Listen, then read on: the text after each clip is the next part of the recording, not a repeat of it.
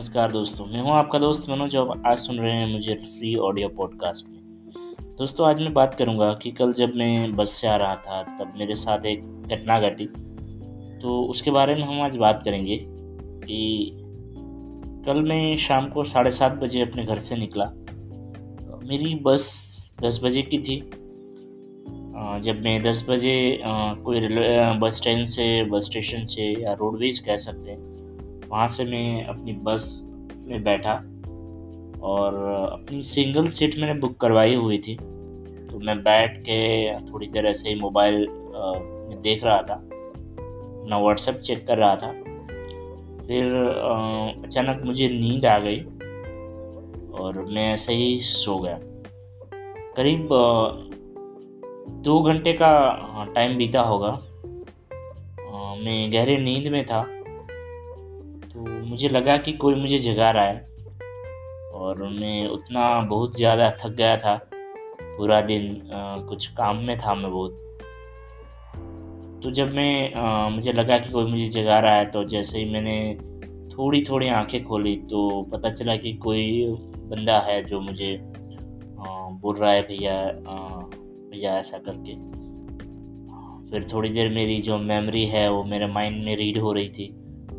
और जैसे ही installation complete हो गया माइंड का, और वो बंदे ने बोला कि भैया ये जो बहन है उनको यहाँ पर बैठा दो, क्योंकि दो सीट में उनको कंफर्टेबल नहीं आ रहा है मेरे साथ।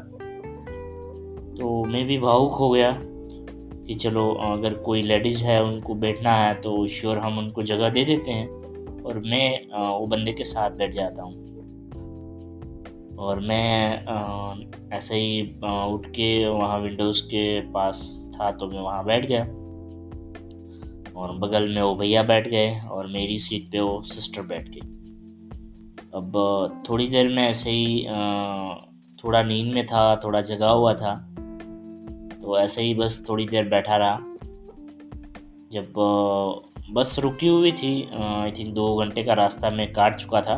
और रात के साढ़े बारह बज चुके थे। तो जब मैं उनको बैठे बैठे ऐसे ही आँखें बंद करके बैठा था अचानक मुझे वो सिस्टर की आवाज़ सुनाई दी। तो मैंने सुन रहा था मैं ऐसे ही बैठे बैठे तो वो सिस्टर किसी को कॉल करके बोल रही थी आ, मैंने सीट तो ले ली है। मैंने सीट तो ले ली है। मैं इसीलिए तो तुझे बोल रही थी कि बुक करवाने मत जाओ। सीट तो मैं कहीं से भी अरेंज कर सकती हूँ। जब मैंने ये सुना तो मैंने सोचा कि हम किसी की भलाई करते हैं। हम किसी को ये समझ के सब सीट खाली कर देते हैं कि ये लेडीज़ है और इनका मान सम्मान हमें करना चाहिए। तो जब ऐसी लेडीज़ या ऐसी कोई बहन हो जिनका मान सम्मान नहीं करना चाहिए क्योंकि वो बंदा जो फ़ोन पे बात कर रही थी वो बंदा बुक करवाने जा रहा था सीट लेकिन इनने मना किया कि नहीं वो तो मैं मेरी ओर से किसी तरह से अरेंज कर लूँगी। मतलब कुछ लोग ऐसे भी है जो किसी के इमोशन को या किसी का जो आ, वो होता है उनके साथ वो खेलते हैं। तो फिर मैंने वहाँ जाके फिर वो बहन जी को बोला कि मैं मुझे वहाँ कंफर्टेबल नहीं आ रहा है मुझे अपनी सीट दे दो। तो फिर बोलती है आप और कहीं सेटलमेंट कर लो ना भैया। अभी मैं बैठ गई हूँ, फिर क्या, अभी आप कहीं भी बैठ जाओ, वहाँ लास्ट में एक खाली है, वहाँ पर बैठ जाओ। मैंने कहा, बहन जी, ये सीट है ना, मैंने एक दिन पहले बुक करवा के रखी है। पता है क्यों? क्योंकि हमें जाना है तो हमें पता है कि हमें सब जो चीज़ होती है, वो सब एडवांस में करनी पड़ती है। तो फिर उनके कंडक्टर को बुलाया। बुला के बोलती है, भैया, कंडक्टर जी, इनको बोलो ना, वो लास्ट सीट पे चले जाए, मैं यहाँ बैठ चुकी हूँ। मैंने कहा, मैंने ये सीट बुक की हुई है और मैं यहाँ पर ही बैठूँगा।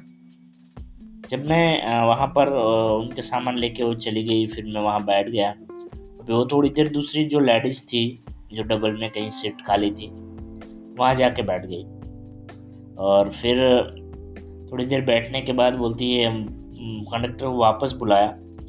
और फिर कंडक्टर को बोलती हैं, भैया, यहाँ ये जो लेडीज़ है ना, वो बहुत खराटे ले रही है और इनके बगल में से कुछ अजीब सा दुर्गंध आ रहा है। तो कंडक्टर ने बोला, जो है, वो है। बैठना है तो यहाँ बैठो, बाकी आप खड़े रह सकते हो। तब वो जाके पूरी रात ऐसे ही बैठ गई। मेरा मतलब ये है दोस्तों कि हम बेशक किसी लेडीज़ की मदद कर सकते हैं। किसी भी पर्सन की अगर जो लेकिन उन लोगों की मदद कीजिए जो हैंडीकैप है जो प्रेग्नेंट है या तो कुछ ऐसा उनको पैर में या कहीं आ, कमर में कुछ दर्द है जिसकी वजह से वो बैठ नहीं पा रहे अगर कोई आपके इमोशंस के साथ खेलता है कोई आपकी जो हमदर्दी की भावना है उनके साथ खेलता है तो उनको कदापि आप ऐसा समझ के छोड़ मत दीजिए। समझ रहे हैं दोस्तों। क्योंकि यह लोग ये सोचते हैं कि कोई भी बंदा होगा हम उनको बोलेंगे वो आ, कुछ मतलब सीट भी दे देगा विंडोज़ भी दे देगा सब कुछ मतलब दे देगा वो कोई। तो आप सबसे मेरी यही सलाह है कि अगर कोई ऐसी ज़रूरत पर्सनस है जो आ, जिनको वाकई ज़रूरत है उनको आप बेझिझक सीट दीजिए। अगर खड़ा रहना है तो भी सीट दीजिए। लेकिन कोई ऐसे ईगो वाले जो पर्सन है, उनको बिल्कुल सीट मत दीजिए, या तो कहीं भी कोई भी प्रोसेस हो उनको इन्वॉल्व मत कीजिए, क्योंकि उनसे आपका जो स्वाभिमान है, वो गिर जाता है। वो उतना नहीं रहता जितना आप सोच पाते तो ये थी मेरी आज की कहानी। मुझे लगता है आपको बहुत पसंद आई होगी। तो दोस्तों, हमें सब्सक्राइब कीजिए लाइक कीजिए, और हमारे ऑडियो वीडियो को शेयर कीजिए। और मिलते हैं अगली कहानी के साथ। Thank you